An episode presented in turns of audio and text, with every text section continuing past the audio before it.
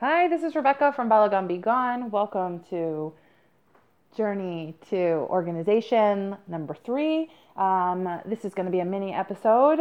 I wanted to just quickly talk to everybody about Mishloach Manot. This is a huge thing. It's coming up. What do you put in your Mishloach Manot? Here's what I put. I put a challah. I put a bottle of wine, a small one. I put some hamantashen in, and I put a fruit. Four things. It more than covers uh, what all the halachot with brachot and all those things. Um, how many do I give? I give four. uh, my husband and I give one together, uh, and my kids each give one. We give to just our neighbors who are uh, not necessarily religious, so it's really inclusive for them. Um, and uh, yeah, that's it. Why am I bringing this up? Why am I telling you what I do? Why I'm telling you why I do this is because two reasons. The first is, is I want you to seriously consider Mishloach Manot this year. Mishloach Manot is a mitzvah. We should do it with joy. We should do it with love.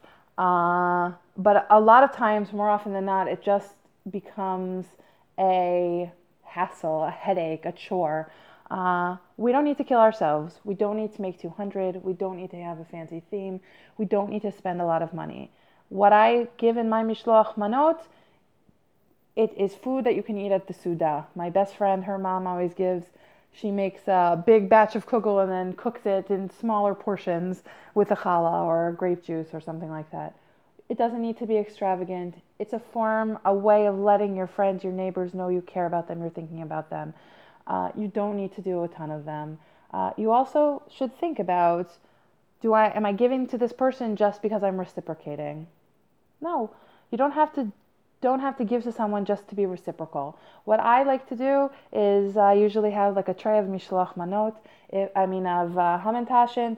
If someone comes to my door and they've given me mishloach manot, I give them, I offer them a drink and I give them a hamantashen, and then they move on. They don't need to take a lot of junk food back. They don't need to take a recycled bag that I made for somebody else.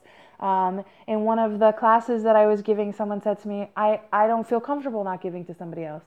But you know what? It's not about giving to, to, to also receive, it's just about the giving. So if you feel like you need to give something, don't recycle and, and you know, give something that's uh, garbage or that is recycled and that people will know is recycled give a cookie. If it's a kid who comes to your door to give them mishloach manot, give them two quarters. They'll be overjoyed that they have two quarters. Like it'll be great, uh, and it will produce a lot less waste.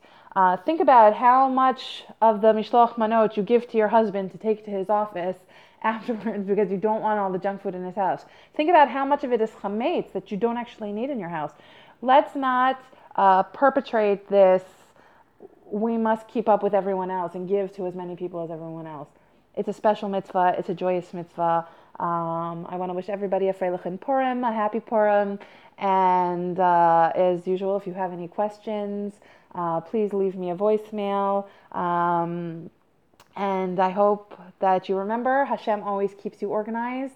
Do not let your Mishloach Manot or your Suda overwhelm you. Hashem is there for you. He will keep you organized. Uh, so this is just a small little mini episode to give you a Purim gift and uh, let you know that I'm here for you on your journey to organization and less waste. Um, I'm looking forward to hearing from you all. Uh, and again, happy Purim.